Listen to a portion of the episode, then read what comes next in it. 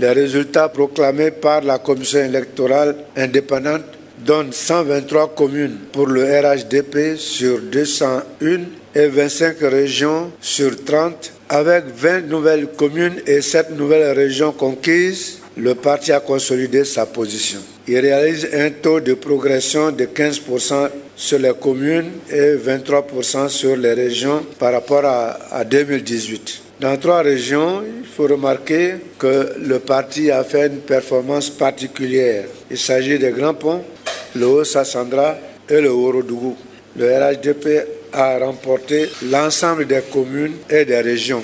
Concernant les élections sénatoriales, le RHDP a remporté 56 sièges sur les 64 mis en compétition, soit 87,5%. Je dois ajouter que deux sénateurs nous ont rejoints, venant donc de la région du Beauclerc ce qui fait pour le RHDP 58 sénateurs sur 64. Le parti a tiré tous les enseignements au fin d'améliorer son processus interne et de gestion des élections. Les prochaines étapes sont l'accélération de l'enrôlement des militants et la distribution des cartes des militants.